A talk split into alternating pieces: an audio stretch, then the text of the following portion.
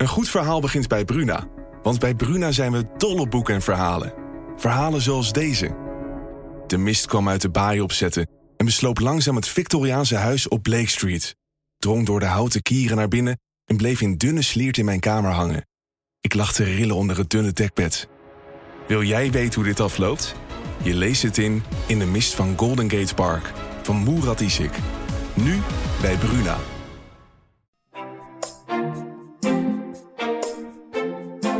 Dit is Kwestie van Centen, een podcast van de Financiële Telegraaf.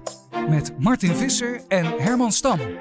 Een uh, nieuwe lente, een nieuw geluid wil ik bijna gaan zeggen. Want uh, als het goed is, kunnen onze luisteraars ons veel beter verstaan. We zitten in een uh, vernieuwde podcaststudio uh, met prachtige microfoons. Ja, het is jammer dat u het niet allemaal uh, kunt zien uh, hoe het hier uh, verbouwd is. En uh, we gaan eigenlijk ook een beetje zelf een soort nieuw begin maken, hè Martin? Uh, ja. uh, we hebben vaak, uh, de, nou, we zijn heel, de, nou, een, uh, meer dan een jaar geleden begonnen. Toen was het echt nog een beetje houtje, touwtje. En langzaam hebben we die uh, veranderingen hier gezien. En uh, nou ja, de Telegraaf gaat ook een hele serie doen met uh, meerdere podcasten. En wij zetten die van ons uh, uiteraard uh, ook uh, gewoon door. Um, wat in die podcast vaak voor, uh, waar we het over hebben, is over de arbeidsmarkt, over de Z Z P'ers. Maar we hebben eigenlijk nooit dat onderwerp helemaal zelf uitgediept. En nee. Nu is er wel een aanleiding voor, want de commissie Borstlap is uh, met een rapport gekomen. Borstlap is niet een vies woord. Dat is een hoge ambtenaar bij, uh, bij een ministerie, denk ik. Wie, kun je ja, iets hij is omschrijven? Een oud-ambtenaar. Hij heeft bij de Raad van State gezeten. En uh, ja, hij heeft geadviseerd over de arbeidsmarkt. Ja, ja. En uh, hij heeft allerlei aanbevelingen gedaan over de Z Z P'ers. Gisteren hadden we daar een gesprek over samen. En dat gaf eigenlijk de aanleiding om hier in de podcast nu ook verder erover te hebben. Want, uh, nou ja, laat ik zeggen, mijn conclusie was vooral... Uh, het lijkt wel of de aanval een beetje op de Z Z P'er is geopend. Van, uh, moeten we nog wel zoveel Z Z P'ers in dit land hebben? Die uh, toon die je een beetje voelt, nou daar wil ik het graag uh, vandaag met je over hebben. Ja. Uh, beaam je eigenlijk uh, die conclusie dat, dat een Z Z P'er het eigenlijk moeilijker wordt gemaakt uh, door commissie Borstlap, door de politieke reacties? Ja, nou zeker wel ja, want ook opvallend is, er kwam ook wel heel veel kritiek op, op alle adviezen. Nou, we zullen er straks verder op ingaan, maar er is wel een soort, soort uh, gemene deler ontstaan, een soort gemeenschappelijke analyse zie je inmiddels, die analyse van... van Want die commissie die wordt wel breed gedeeld, ook in de politiek en ook in, in de polder. Uh, en dat is de analyse dat de flexibilisering van de arbeidsmarkt is doorgeslagen. Daar kan ik overigens ook wel in meegaan. Maar wat ik nu wel begin te merken is dat van de weeromstuit. Ik bedoel, Z Z P inderdaad als een soort van... Uh, Uh, als een soort van vijand wordt gezien en uh, de, de, ja, die moeten we echt een kopje kleiner maken. Ik bedoel, dat zou weer, uh, nou ja, dat zou ook weer het kind met het badwater weggooien zijn. Dus dat vind ik wel opvallend. Uh, dat er een enorme, ja, een enorme draai is gemaakt zo in de afgelopen paar jaar. En dat, dat, nou ja, dat culmineert nu in dit advies. Wat uh, ja, mogelijk heel invloedrijk gaat zijn voor een volgend kabinet. Ja, wat, wat is eigenlijk een Z Z P'er in jouw ogen? Want je hebt altijd veel discussie erover. Ja. Is een verpleegster wel echt een Z Z P'er? Hoe, ja. hoe omschrijf jij een Z Z P'er? Nou ja, dat is natuurlijk wel, dat is, daar, daar, daar begint wel meteen een probleem. Een Z Z P'er is natuurlijk een zelfstandige zonder personeel. Um, en, en die is niet heel precies gedefinieerd. Um, uh, in die zin, uh, bedoel, er wordt nu al een positieve poging gedaan om met wetgeving dat wel te doen. Om een duidelijk onderscheid te maken wanneer ben je een werknemer en wanneer ben je een Z Z P'er. En wel de eerste, de V A R, de Verklaring Arbeidsrelatie. Um, uh, die is uh, vervangen door de wet D B A. Um, al, al uh, door vorige bewindslieden. Uh, dat bleek niet te werken en nu staat hij in de ijskast en is eigenlijk een beetje een zoektocht. Van, ja, waar, waar houdt een Z Z P'er op en begint een werknemer? Mm-hmm.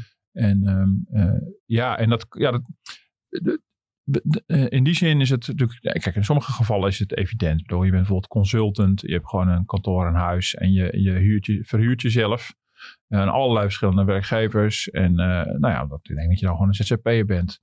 Maar ben je dat inderdaad ook als je uh, verpleegkundige bent in een ziekenhuis en op vrijdag als uh, in loondienst vertrekt en op maandag als Z Z P'er tegen een hoge tarief weer binnenkomt?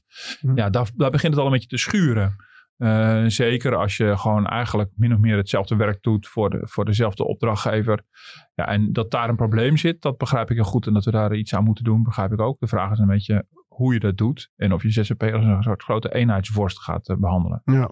Uh, je vertelde me ook dat je nog een aardig onderzoekje had. Hè, waarin een onderscheid wordt gemaakt tussen de verschillende types uh, Z Z P'ers. Ja. Kun je daar ja. iets meer over zeggen? Ja, van de week kwam uh, C B S en, en, uh, en T N O. Die kwamen met een, uh, met een rapport uh, over de arbeidsmarkt. En die, die uh, dynamiek op de arbeidsmarkt hebben we ook over geschreven. We hebben geschreven over een iets ander aspect dan, dan dit.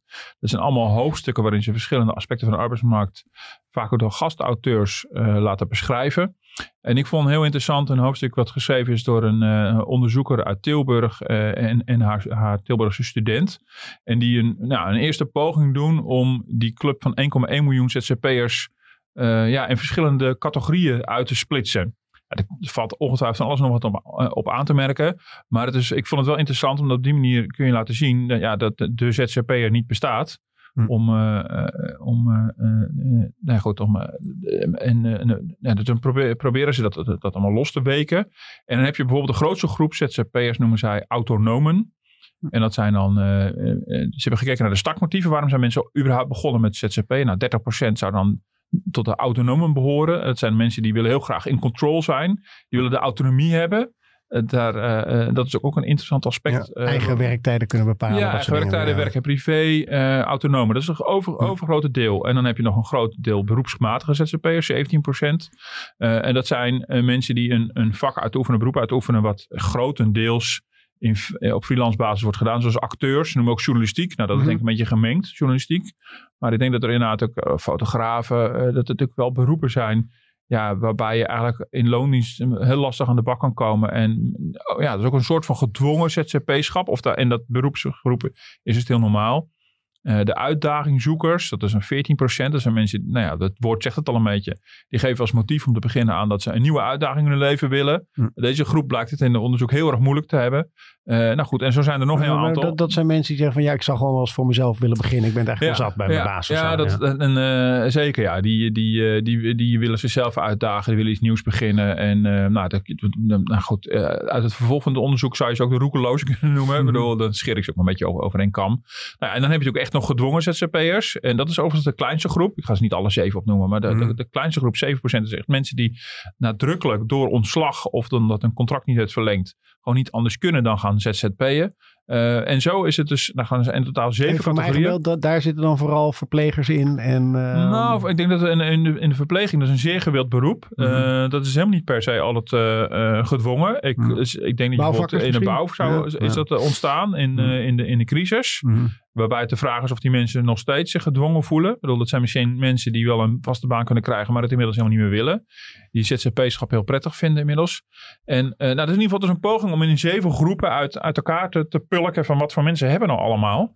Ja. Um, uh, en ook, ook, ook uh, recht te doen aan de verschillende motieven die mensen hebben om te gaan Z Z P'en. Ja. En dat is dus niet allemaal, zijn niet allemaal zielige mensen. Het zijn niet mensen die allemaal gedwongen zijn. Het zijn dus ook niet per se mensen die allemaal collectieve bescherming behoeven. Want dat, mm-hmm. daar gaat het uiteindelijk om. Hè? Welke mate van bescherming bied je deze mensen? Want van deze zeven categorieën proberen ze dan ook te onderzoeken van welke mate van onzekerheid hebben zij rondom inkomen, uh, de vaardigheden fysiek en psychisch om hun werk te blijven doen en de vooruitzichten van werkzekerheid, mm-hmm. zodat ze opdrachten blijven krijgen. En dan is het dus niet zo dat de grootste onzekerheid automatisch bij de gedwongen Z Z P'ers zit. Ja. Maar die zit bijvoorbeeld bij die uitdagingzoekers, ja. die, die ik net al noemde. En die hebben, zijn eigenlijk super onzeker. Ze zijn ergens in het diepe gesprongen. Mm-hmm. En die denken van mijn hemel, waar ben ik aan begonnen? Uh, is even mijn populaire vertaling. Uh, uh, ja, en dat, is, dat, vind ik, dat vind ik interessant. Uh, dat je denkt van ja, oké, okay, je kan die Z Z P'ers als een groep van één komma één miljoen behandelen en zeggen, ala de commissie Borstlap, die moet je grotendeels, wop, zou het collectieve systeem induwen. Mm-hmm. Met, met arbeidsonschikking, uh, ja, ja, afpakken ja. van fiscale voordelen en dergelijke. Mm-hmm. Uh, uh, en dan weer in een contract induwen met ontslagbescherming, die misschien wel een beetje minder wordt als het aan de Borstlap ligt. Ja, of, je, of je kan er ook anders naar kijken. Wat is het nou voor club? Mm-hmm. En zijn het mensen die misschien andere dingen van hun werk verwachten? En ja, volstaat zo'n ja, zo'n, zo'n en ja, eenheidsworst aanpak van Borstlap dan eigenlijk wel voor de diversiteit van deze groep. Ja, niet over één uh, kam scheren. Nee. Zoals je zei. Nou ja, daar gaan we het zo uh, verder over hebben. Uh, zie je je eigen omgeving eigenlijk mensen die uh, daarmee worstelen? Zie je de, de roekeloze Z Z P'er? Of hoe, hoe kijk je er zelf eigenlijk tegenaan? Ja. Misschien heb jij zelf wel eens uh, dat je denkt van nou, ik zit in de journalistiek. Ik zou wel als uh, Z Z P'er ja, ja, je ziet natuurlijk, ik bedoel, uh, nou, ik ben zelf achtenveertig. Je ziet ook heel veel mensen, denk ik, uh, dat zou uh, ook, ook uh, ergens rond de veertig, vijftig, uh, nou, al dan niet... Uh, als ze een motorles gaan nemen, ik weet niet, misschien is het een midlife crisis. Nee, goed, de mensen maken op een gegeven moment een balans op. Dat zeg je toch niet persoonlijk en, uh, naar mij gericht? Dit nee, zo. nee, helemaal niet. Nee, ik trek het helemaal op mezelf. Okay. Maar uh, ik heb geen, ik heb, ik rij geen motor overigens. Nee, maar natuurlijk, dat, dat, dat is bijvoorbeeld een groep van mensen die, uh, die weten van oké, okay, ik ben ongeveer halverwege mijn carrière. Ik weet inmiddels wat ik kan. Ik heb een marktwaarde. Um, die zou ik kunnen verzilveren op een andere manier. Ja. En die denken van nou, ik heb een vervelende baas. Uh, dat gaat er weer niet over mijzelf. Maar, uh, uh, uh, want jij bent mijn baas, voor de luisteraars die dat niet weten. Een hond, nee, maar, een hond uh, heeft een ja, baas, zeggen ze altijd. Nee, maar goed, je ziet, je ziet de mensen uh, die dat doen. Uh, je, ziet ook, uh, je ziet ook mensen die denken van, uh, en dat herken ik ook wel, van, ja, werk en privé combineren best wel heel, heel pittig. Als je, als, je, als je allebei werkt en kleine kinderen hebt. Dat, is ook, dat kan ook een aspect zijn. Dus uh, nee, je ziet mensen daar natuurlijk wel over, over nadenken. Ik, overigens, als ik kijk naar mijn vriendengroep, zijn er wel heel veel die nog gewoon in, uh, in, loondienst, uh, in loondienst zijn. Maar in mijn omgeving zie je wel degelijk mensen die overweging uh, maken. Ja. In, uh, in, in allerhande beroepen. En hoor je dan mensen ook zeggen van ja goed, ik vind het lekker hè, qua ondernemerschap, die vrijheid. Maar ja, je geeft ook heel veel zekerheden op. Ja. Hè? Juist wat, wat je even aanstipte, je pensioen, je arbeidsongeschiktheid. Ja. Hoor je dan dat vooral als overweging of meer de angst van om als één pitter aan de gang te gaan? Ja, nou ja, wat, wat echt overweldigend, het is niet alleen mijn omgeving, maar ook uit het onderzoek op blijkt, is dat heel veel mensen de vrijheid op prijs stellen. Mm-hmm. En, en dat aspect mis ik eigenlijk helemaal totaal in dat advies van die commissie Borstlap. En ook in, de, in die gemeenschappelijke analyse die nu aan het ontstaan is. Die is heel erg geredeneerd vanuit het collectief. Van wat zou goed zijn voor de houdbaarheid van de sociale zekerheid, van de pensioenen. Uh, en die is niet geredeneerd vanuit wat willen werknemers nou eigenlijk. Een week voor uh, dat advies van die commissie kwam er een rapport uit van de Wetenschappelijke Raad voor het Regeringsbeleid, W R R.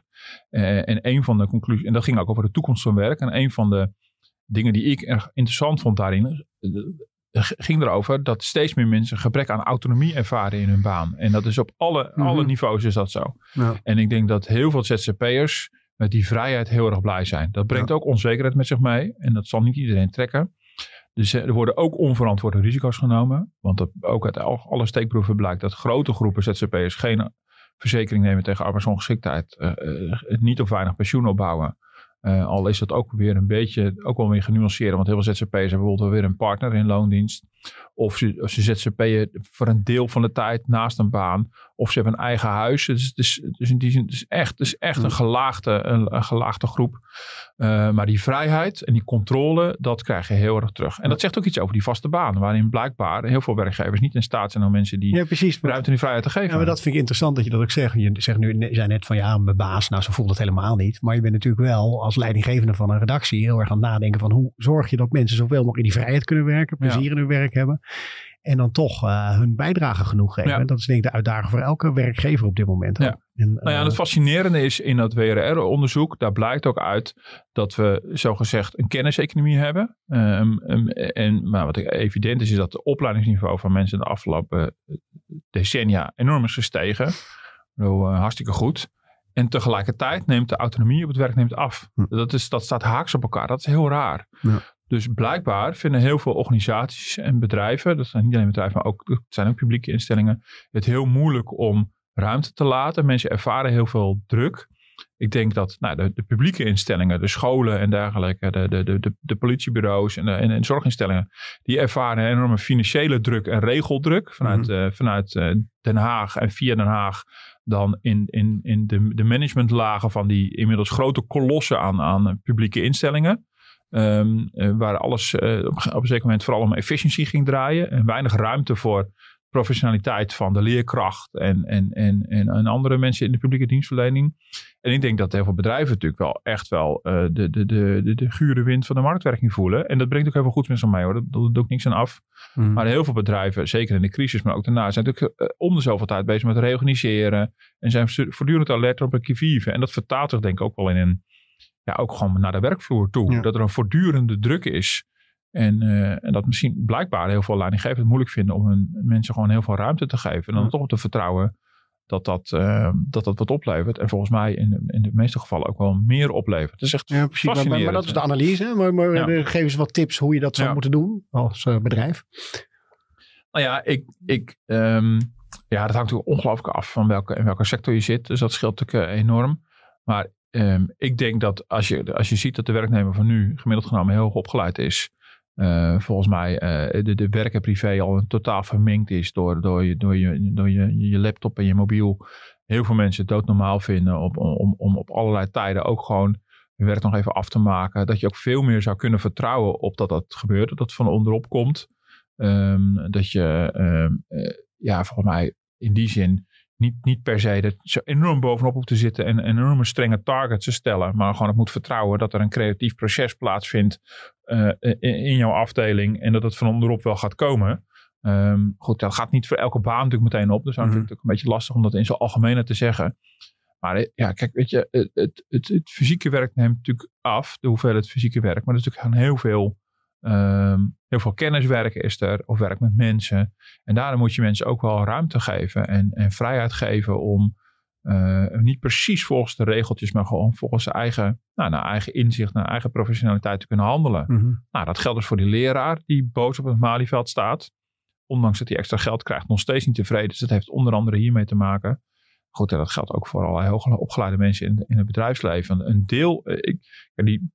Die enorme groei van het aantal Z Z P'ers, die is echt uitzonderlijk. Uh, overigens in Nederland wordt die gefaciliteerd door de fiscus. Dus dat is een deel van de verklaring. Maar het heeft natuurlijk ook te door maken... Door belastingvoordelen ja, voor een ja, Z Z P'er. De belastingvoordelen. Ja. Maar het heeft natuurlijk ook te maken met hoeveel ruimte heb je voor je werk. En, heb je, en, en, en door de belastingvoordelen is er gewoon een alternatief gekomen. Wat ook gewoon financieel haalbaar is. En je ziet dat mensen die, die, die kans grijpen. Ja. Even wat meer uh, de techniek daarvan in. Hè? Want Borstlap doet ook wat voorstellen daarin. Om ja. die belastingvoordelen wat terug te dringen. Om het zo te zeggen. Ja. Uh, de, hoe moet je dat voor je zien? Wat, wat, waar, waar, waar denkt een Z Z P'er nu aan?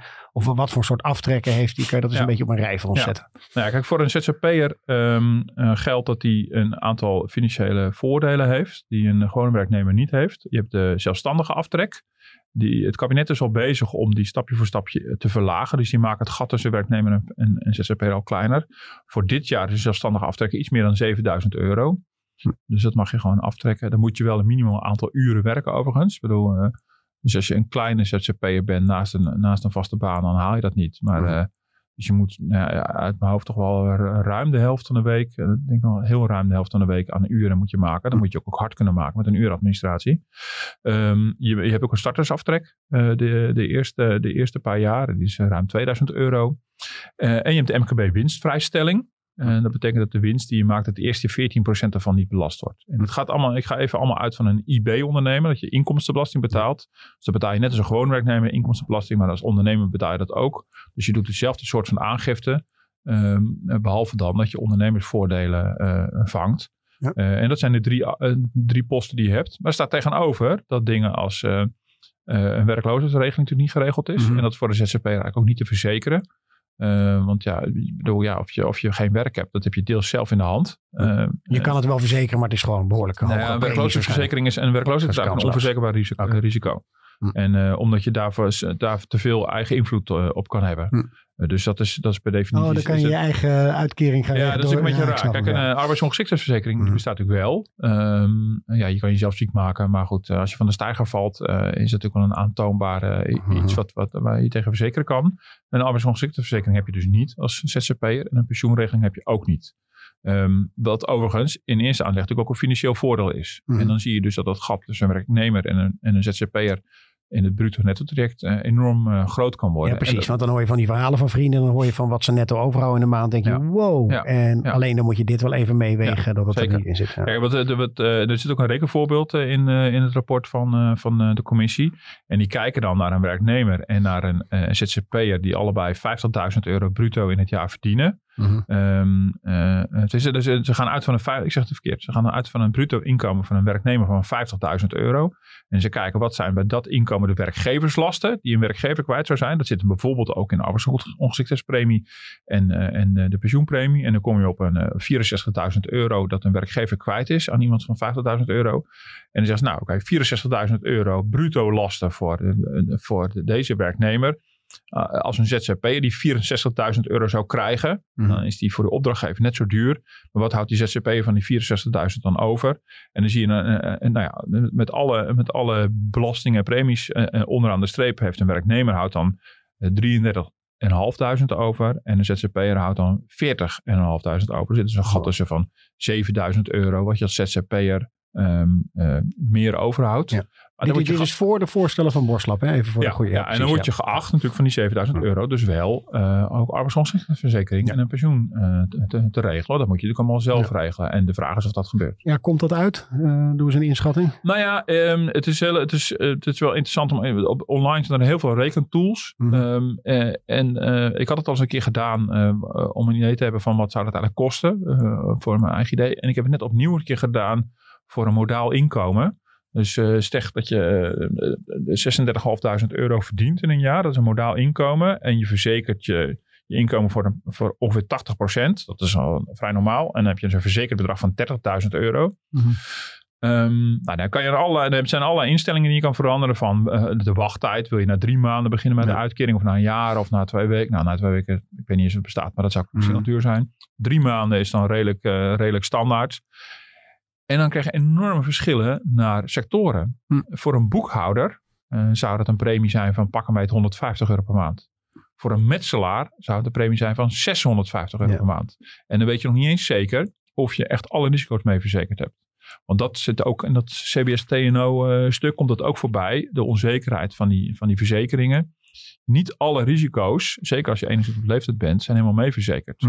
En dat is wel een klacht van Z Z P'ers. A, die verzekering is tering duur. Mm-hmm. Als je in de bouw werkt en je bent zeshonderdvijftig euro elke maand kwijt aan je arbeidsongeschiktheidsverzekering en je valt van een steiger en je krijgt nog niet eens alle inkomensschade uh, uitgekeerd omdat bepaalde dingen zijn uitgezonderd. Mm-hmm. Ja, dan, ja, dan kan ik me voorstellen dat je denkt, nou, ik gok het erop. Het is een, echt een groot risico, want van al die verzekeringen waar men Z Z P'ers nu in wil duwen, is arbeidsongeschiktheid eigenlijk de belangrijkste. Kijk, de pensioen kan je maar nog eventueel nog sparen in je eigen huis. Maar arbeidsongeschiktheid, dat kan je elk moment zomaar overkomen. Ja. En dan valt je inkomen ogenblikkelijk weg. Ja. En dus, er zit uh, natuurlijk een groter plaatje achter. Stel dat ze het niet doen. Uiteindelijk draait de overheid er toch ja, voorop. Want ja. je gaat niet iemand uh, die van de stijger is gevallen gewoon uh, als een lot overlaten. Nee, die, die komt dan in de bijstand terecht. Ja. Ja, die uh. komt in de bijstand terecht en zal zijn huis moeten opeten. Mm-hmm. Dus, um, uh, dus, uh, dus, dus het, het collectieve belang is dat je A, niet wilt dat er een oneigenlijke concurrentie is tussen werknemers en Z Z P'ers op basis van fiscale voordelen. Mm-hmm. Ja. Uh, dus daarom zegt Borstlap ook, schrap al die fiscale voordelen. Gooi ze er allemaal uit. Dus dat er weer een gelijke behandeling is. Dus dan mag, kan dat niet meer de reden zijn om te gaan Z Z P'en. En het arbeidsongeschiktheidsrisico is een dusdanig groot financieel risico. De kans dat het gebeurt is klein, maar het risico wat je vervolgens loopt is echt heel groot. Dat je hele inkomen kwijt bent. Mm-hmm. Uh, dus daarvan wordt gezegd, uh, die moet je verplicht in een arbeidsongeschiktheidsverzekering uh, uh, duwen, onderbrengen. Ja. ja, waardoor er geen verschillen ook meer zijn in die sectoren. Dan, nee, ja, ja. En dan het pensioen is dan vrij. Mm-hmm. Maar je ziet nu al de pensioenfondsen al druk bezig zijn met te experimenteren van of er ook een soort Z Z P-pensioen kan worden uh, uh, mm. gemaakt. Onder andere het pensioenfonds Zorg en Welzijn, het ene grootste fonds, is bezig met zo'n experiment voor de cultuursector. En dan, hebben zij, dan betaal je als Z Z P'er drie procent van je inkomen en de opdrachtgever betaalt ook nog een keer drie procent. In totaal zes procent aan loonkosten, zeg maar. Uh, en dan, dan bouw je ook een pensioen op als Z Z P'er. Ja. Zijn we met dit soort dingen niet weer een soort uh, aan het overregelen? Want ja, je, je wil ondernemer worden. Dat is in het begin gewoon zwaar. En dan ja. neem je risico's. Dat hoort nou eenmaal bij ondernemerschap. En moeten we dat niet gewoon een beetje meer op zijn beloop laten? In plaats van alles weer dicht timmeren. Ja. Nou, daar zit dus ook mijn, daar zit mijn grote bezwaar ook tegen, tegen de uitkomsten van het rapport. Terwijl ik dus, ik deel de analyse dat de flexibilisering in een brede is doorgeslagen. Dan heb je het over Z Z P, maar ook over alle, allerhande andere soorten flexwerk en tijdelijke krachten. Uh, omdat het ook gewoon ongelijk verdeeld is tussen hoog en laag opgeleiden. Uh, je, je, maar wat ik ongelooflijk jammer vind, is dat uh, een paar jaar geleden leek de consensus toch net een andere kant op te gaan. Je hebt, uh, pak hem uit, vier, vijf jaar geleden was er een, een advies van topambtenaren, dat heet het interdepartementaal beleidsonderzoek, I B O. Mm-hmm. Uh, ja, die term, ja, die heb ik al wel eens gehoord. Die. Ja, die term die ja. gaat vaker voorbij komen, ja. want die, doen, die zijn nu ook allemaal druk bezig, allerlei topambtenaren met allerlei rapporten in aanloop naar de verkiezingen en de mm-hmm. verkiezingsprogramma's uh, en een volgende regeerperiode. Dus, uh, dus van allerlei departementen zitten dan ambtenaren bij elkaar. Maar goed, ja, I B O-rapport Z Z P, dat is dan als je dat intikt op Google, vind je meteen dat rapport. En zij proberen een ander onderscheid te maken. Zij zeggen ook van, uh, laat het, het, het denken in die contractvormen nou eens los. En allemaal denken in werknemer, Z Z P'er. Nee, ik kijk nou gewoon naar werkenden. En proberen een onderscheid te maken tussen afhankelijke en zelfredzame. Tussen mensen die we moeten beschermen. Um, en mensen die hun eigen bootjes kunnen doppen. Hm. Tot op zekere hoogte. Um, dat is niet zo makkelijk. Dan, dan, dan, dan, dan, dan, dan kom je uit op een systeem waarbij je werknemers en Z Z P'ers een bepaalde mate van uh, inkomensbescherming biedt. En misschien moet je inderdaad, zoals Koolmees ook eigenlijk wil, de laagst betaalde Z Z P'er eigenlijk gewoon geen Z Z P'er meer laten zijn. Die moet je dan min of meer gedwongen een arbeidscontract induwen. De echte onderkant van de arbeidsmarkt. Omdat die mensen mogelijk anders uitgebuit worden. Maar dat betekent ook dat er een groot contingent uh, werkenden is. Zowel in loondienst als buitenloondienst. Die het allemaal prima zelf kan regelen. Die daartoe in staat is. En, en Borstlap neemt daar heel nadrukkelijk afstand van. En dat is gek. Want als je, stel dat je zegt van je geeft alle Z Z P'ers een arbeidsongeschiktheidsverzekering verplicht. Dan heb je dat financiële risico al, al afgedekt. Uh, je hoeft dus niet meer bang te zijn dat, die, dat, dat dat deel van de sociale zekerheid uitgehold wordt. Omdat er steeds meer mensen uit die verzekeringen stappen. Want mm-hmm. dat heb, die zijn er al verplicht in. En dan zou er prima ru- ruimte zijn om een onderscheid te gaan maken in categorieën werkenden. Maar dat ja. doet Borstlap dus niet. Die, daar, daar prevaleert dat collectieve belang van we moeten weer een arbeidsmarkt hebben die, uh, die, die, uh, die, uh, die weer in balans is. Waarbij de sociale zekerheid en het pensioenstelsel uh, niet, niet uitgehold wordt. Ja. Waarin, uh, ja, dat wil ik wel even aan je vragen. Want van dat arbeidsongeschiktheid gedeelte, dat snap ik. Maar uh, ons hele pensioenstelsel gaat er ook heel anders uitzien als op een gegeven moment de helft van Nederland Z Z P'er is. Want dan Zeker. zijn die potten die lopen vrij snel leeg. Ja, nou ja dat, dat, en dat risico zie ik natuurlijk ook wel als mensen om die reden allemaal eruit stappen. Mm. Dat is overigens dat ook een teken dat mensen niet tevreden zijn. Mm. Dat is ook, dan, kan je, en, en, dan kan je zeggen, nou dat douwen ze er allemaal weer terug, terug in. Mm. Maar dan, uh, ja, dat is ook een manier van een probleem op te lossen. Nee, maar zeker. Dus het is als, als de almas, dat zie je natuurlijk ook wel gebeuren. In de bouw zag het met name gebeuren. Uh, eerst in de crisis en daarna continueerde zich dat. En, en, en de bouw is echt de C E O, zeg maar, gewoon leeggelopen. Ja. Oh, dat is, dat, ik heb voor de, voor de bouw heb ik het wel eens op een rijtje gezet. Ik weet niet wat de laatste stand was, maar op, op een zeker moment waren de vaste werknemers in de bouw bijna in de minderheid. Die ja. zaten net onder de helft of net op de helft. En dat betekent dus ook dat er geen bijdrage meer is aan allerlei sociale voorzieningen in de bouw. En ik snap wel dat dat onmenselijk is, maar is dat... Uh, is dat A, reden om iedereen weer verplicht erin te duwen? Of is dat reden om je, jezelf af te vragen, maar ze, ze, ze hebben, zijn, hebben inmiddels voorzieningen gebouwd die mensen gewoon niet meer willen? Of ja. waar mensen zelf keuzes in willen maken? En je ziet, Borstlap doet in die zin echt een stap terug. Uh, wat dus dat, nou, dat, dat, dat hele probleem van de inkomensbescherming misschien oplost en de houdbaarheid van de, van de sociale regelingen. Maar um, uh, ja, wat totaal geen rekening mee houdt, wat, wat willen mensen nou zelf? En dan, we hadden het eerder over, over die autonomie. Mensen willen ook vrijheid, ze willen controle. En ze willen misschien ook zelf keuze maken in welke regeling ze wel en niet uh, meedoen. En waarom zou je dat niet in zekere mate mensen kunnen gunnen? Mm-hmm. En het legt ook meteen uit waarom die vakbonden eigenlijk altijd zo fel zijn op de Z Z P'ers, toch? Want die zijn, hebben meer mensen die in vaste dienst zijn, ja. hebben zijn, zijn lid bij zijn. Ja, en die hebben er belang bij. Die, die hebben natuurlijk al die C O-regelingen bedacht en mm-hmm. alle, alle, alle collectieve voorzieningen en regelingen waar zij uh, vaak in allerlei besturen zitten en, uh, en uh, die zitten daar uh, op potjes met geld. En dan moeten wel mensen mee blijven doen, want anders dan loopt het allemaal leeg. En die Z Z P'ers, dat is overigens... Je hebt ook Z Z P-afdeling bij de F N V. Uh, en goed, uh, zowel de vakbonden als de werkgevers hebben Z Z P-afdelingen. Er zijn ook aparte Z Z P-organisaties. Dat is ook een beetje onduidelijk waar horen ze precies bij. Mm-hmm. Maar de vakbonden zijn natuurlijk heel erg behalend dat gewoon hun, hun, hun sociale regelingen gewoon op een gegeven moment gaan leeglopen. Ja, maar uh, links of rechtsom, uh, er moeten wat knopen worden doorgehakt. Uh, zo'n rapport uh, Borstlap, hoe moet ik dat inschatten? Wordt dat ergens nu in een diepe laag gelegd omdat iedereen er iets uitplukt, maar ja, dat je er uiteindelijk niet akkoord over kan komen. Ja. Gaat het invloed hebben op de verkiezingen? Hoe... Nou, ik denk dat het zeker invloed gaat hebben. Want even, um, uh, kijk, er is nu, een, er was van de week al een debat over de toekomst van werk. En, uh, maar ik denk eigenlijk wat er nu gedebatteerd wordt, in die zin niet per se heel relevant is. Nou, het is interessant om even te weten waar de partijen nu staan natuurlijk. Maar waar het vooral om gaat is dat op dit moment worden natuurlijk de verkiezingsprogramma's, commissies uh, uh, uh, op poten gezet. Um, en dat is uh, stap één onderweg naar de verkiezingen. Dus dat elke partij natuurlijk gaat nadenken wie zit er in onze programmacommissie en waar gaan we op inzetten. Dus je ziet dus ook dat, uh, ook in de lobby gebeurt dat ook al. Ik bedoel, dit is het moment om die uh, in, in, in nou, deze periode, de, de, nou, ik denk de eerste half jaar ongeveer, de verkiezingsprogramma's-commissies te gaan beïnvloeden. Uh, nou, daar is Borstlap misschien niet expliciet bezig om te beïnvloeden, maar dat is wel de timing. Dus dat is een logische timing. Dus het is echt een opmaat naar een volgend uh, kabinet. En pas voorjaar volgend jaar zijn natuurlijk de verkiezingen. Um, uh, dus dan, zou je, dan, dan kunnen we op een gegeven moment gaandeweg natuurlijk zien welke elementen meegenomen gaan worden door de verschillende politieke partijen. Um, nou, zoals gezegd, de analyse wordt gedeeld, maar de maatregelen niet door iedereen. Dus iedereen gaat er in die zin wel uit shoppen. Dus dat, nou, dat mag natuurlijk ook gewoon. Borstlap zei dat mag niet. Bedoel, dit is één geheel, maar dat is natuurlijk flauwekul. Borstlap is zelf uh, een C D A'er, hè? Volgens mij van huis uit, of niet? Ja, dat zou me niet verbazen. Maar eerlijk gezegd werkt dat mm. niet, uh, mm. niet, uh, niet precies. Ik ken hem vooral als man van de Raad van State. En uh, um, um, Uh, nou goed, en die, die, die politieke partijen zijn ook dan, daarmee bezig. En dan ga je inderdaad de opmaat krijgen naar de verkiezingen. Het regeerakkoord. En hangt natuurlijk heel erg vanaf welke coalitie er dan gaat zijn. Mm-hmm. Tot, tot welke oplossing je gaat komen. Nou, dat kan in min, meer of mindere mate uh, dwingend zijn voor die Z Z P'er. Um, um, dus ja, daar ben ik wel heel erg benieuwd naar. Maar je hebt ook gewoon kans dat het nog lange tijd zo later zoals het nu is.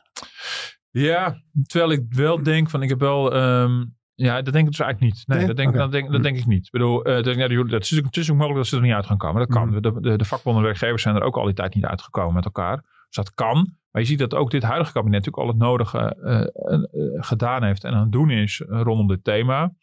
Uh, in januari uh, is, één januari is de wet... Uh, de arbeidsmarkt in balans ingegaan, die flexwerk duurder maakt voor werkgevers. Koolmees had eigenlijk de ambitie om ook voor Z Z P'ers al nieuwe wetgeving in te voeren. Uh, een wetgeving waar Borstlap zich tegen verzet en waarvan ik me afvraag van waarom zij dat nu nog eigenlijk doen, zo op de valreep. Wat, wat is dat dan? Waar verzet hij zich tegen? Wat? Nou ja, kijk, wat, wat Koolmees dus wel doet, die probeert wel een onderscheid te maken. Die hakt gewoon een groep Z Z P'ers in drieën op mm. basis van hun inkomen. Dat is ook, dat is ook ingewikkeld als je de Z Z P'ers op verschillende manieren wil behandelen. Waar leg je dan de, de, de grens? En hij zegt, nou, de, de, de laagstbetaalde zijn eigenlijk werknemers. Mm. De hoogstbetaalde zijn die zelfredzame. En die, die club ertussenin, uh, die gaan we goed monitoren dat daar geen schijnzelfstandigheid ja. optreedt. Nou, en Borstlap zegt, dat is gewoon geen doen. Op basis van een uurtarief. En dat begrijp ik op zich ook wel. Maar ja, ik denk, ja, kom dan zelf met een alternatief. Maar dat gaat niet meer komen voor uh, dat nou ja, het, uh, ik ben heel benieuwd, stopt. Want daar is heel veel verzet tegen. En het is ook een beetje raar dat je, dat je op de valreep met een nieuwe wet komt. Terwijl je natuurlijk eigenlijk de ambitie hebt om bij het nieuwe kabinet uh, iets te doen wat helemaal integraal ja, is, zeg maar. Precies, ja. Tegelijkertijd wil Koolmees heel graag. Maar dat is wel, bedoel, het is wel een soort open, open eindje nu. En dan heb je dus wel flexwerk duurder gemaakt. Waarbij het voor de werkgevers heel aantrekkelijk is om mensen in Z Z P'erschap in te duwen. Zolang mm-hmm. als je Z Z P'ers, als die wet D B A maar in de koelkast staat. Of in de ijskast. Dan, dan, dan, dat is in die zin is het wel echt een gat in de wetgeving. Dus in die zin zou er iets moeten gebeuren. En zou je kunnen zeggen dat is een soort over, uh, ja, een soort, soort tijdelijke maatregel. Tot het volgende kabinet met iets uh, permanents komt. En wat, wat ook op, nog op tafel ligt. Dus uh, waar we helemaal in het begin al over hadden. Van wat is eigenlijk een Z Z P'er? En daar kwam men met, uh, met de wet D B A kwam men daar uiteindelijk niet uit. Van waar ligt nou, waar kan je nou die knip nou trekken? En Borstlap, dat is ook een teken van zijn conservatisme. Doet dat uh, uh, de, de, de, de juristen in de commissie Borstlap hebben gezegd. Nou, er moet een gezagsrelatie zijn tussen, tussen een werkgever en een werknemer. Als er een gezagsrelatie is, dan kan je het geen zelfstandige noemen. Maar uh, er zijn inmiddels ook werknemers waar minder gezagsrelatie is. Nou, uh, um, dan heb je het weer over de vormen van leidinggeven. Mm-hmm. Maar dan gaat het dan is een tweede, een tweede um, criterium is of het werk wat je doet ingebed is in de organisatie. Of het behoort tot het reguliere werk. Nou, dan kan je je voorstellen een verpleegkundige die als Z Z P'er uh, in een ziekenhuis werkt. Ja, doet gewoon regulier werk, mm-hmm. wat ingebed is in de organisatie. Dan voel je al een beetje aan, dat is een beetje een raar soort ja. Z Z P'er. Uh, en dan zegt Borstlap van, uh, ja, en als ze er niet uitkomen, um, dan ben je gewoon een werknemer. Je bent een werknemer tot je het tegendeel kan bewijzen. Dat is ook een hele conservatieve houding, waarbij van de één komma één miljoen Z Z P'ers misschien een paar honderdduizend overblijven. Dan, ja. dan zijn er zoveel gevallen die twijfelachtig zijn. En dan is zijn keuze om te zeggen van nou, dan ben je gewoon een werknemer. Als je niet kan aantonen dat je een Z Z P'er bent. Nou, daar kan de politiek echt wel andere keuzes in maken. Want dan, dan kill je ook heel veel um, happy ondernemers die gewoon innovatief zijn. Uh, die zorgen voor flexibiliteit. Uh, die, uh, ja, en, God, en die, die worden nu, vind ik, veel te gemakkelijk gewoon allemaal van tafel geveegd. Van, nou, uh, gaan we weer lekker in de loondienst. Mm-hmm. En, uh, je wil het wel niet, maar ga maar lekker weer in het C E O-boekje uh, je werk doen. Ja. ja Dat, is dat, het, dat voelt niet heel erg eenentwintigste eeuw. En dan zeg ik het heel voorzichtig. Nou, ja, je loopt uh, veel uh, rond in Den Haag. Uh, hoe, uh, wat, wat verwacht je van een partij bijvoorbeeld zoals de V V D of PvdA? Wat, wat zijn de geluiden die je daar opvangt? Nou ja, je ziet weer na het uh, D zesenzestig en V V D. Nou ja, goed, als liberale partij is dat logisch. Die hebben toch wat aarzelingen bij. Uh, wel een hele heftige uh, aanpak van Borstlap. Die, mm-hmm. Ook die delen overigens die conclusie. Hè? Ik bedoel, het gaat ook voor een werkgeversorganisatie V N O. De doorgeslagen flexibilisering, dat, is, dat, dat ligt iedereen in de mond bestorven inmiddels. Maar je ziet partijen die meer liberaal zijn, die zijn toch wel, wel erg huiverig om zo ver te gaan. Dat je eigenlijk de vaste baan weer tot norm maakt. Ik bedoel, dat staat er niet letterlijk, maar daar komt het eigenlijk op neer. En de PvdA omarmt dit natuurlijk uh, van harte. Die hebben weer bezwaren tegen het iets flexibeler maken van de vaste baan. Dat zien we in de vakbonden, zie je dezelfde kritiek. Want dat aspect zit er ook in. Borstlap zegt, ja, de werkgevers moeten ook gewoon eenzijdig de duur van je arbeidscontract kunnen beperken. En er moet gewoon meer flexibiliteit in een vaste baan worden geboden. Mm. Ja, dan, dan breng je een brok onzekerheid in die vaste baan mee. Ja, dat kan ik wel voorstellen dat, dat partijen aan de linkerzijde daar wel grote moeite mee hebben. Ja, en dan, dan zal dat met je blijken. En ik denk ook waar, waar leg je de knip tussen een zelfstandige en een werknemer ook echt heel cruciaal is. Mm-hmm. Als je inderdaad zegt, je bent een werknemer, tenzij je kan aantonen dat je een zelfstandige bent. Ja dan, ja, dan heb je het fenomeen Z Z P'er voor een heel belangrijk deel gekild. En ik denk dat een Z Z P-partij D zesenzestig of zo daar niet aan zal willen. Ja. Helder, uh, ik wil je bedanken. Ik hoop uh, dat mensen ook uh, genoten hebben van onze nieuwe microfoons. Uh, we krijgen af en toe een comment dat het, de vorige microfoons wat minder goed verstaanbaar waren. Nou, ja, dus nu, ik hoop dat het nu beter is, ja, nu, uh, nu ze het kunnen verstaan. We gaan bedoel, het zo zelf uh, ook even terugluisteren. Nu weet. Vast niet, vast niet. Uh, u kunt ons ook beluisteren op Spotify en op uh, iTunes. En uh, stuur ook vragen of opmerkingen naar uh, podcast punt d f t punt n l. Uh, Martin, uh, tot volgende week. Ja, en dank je wel.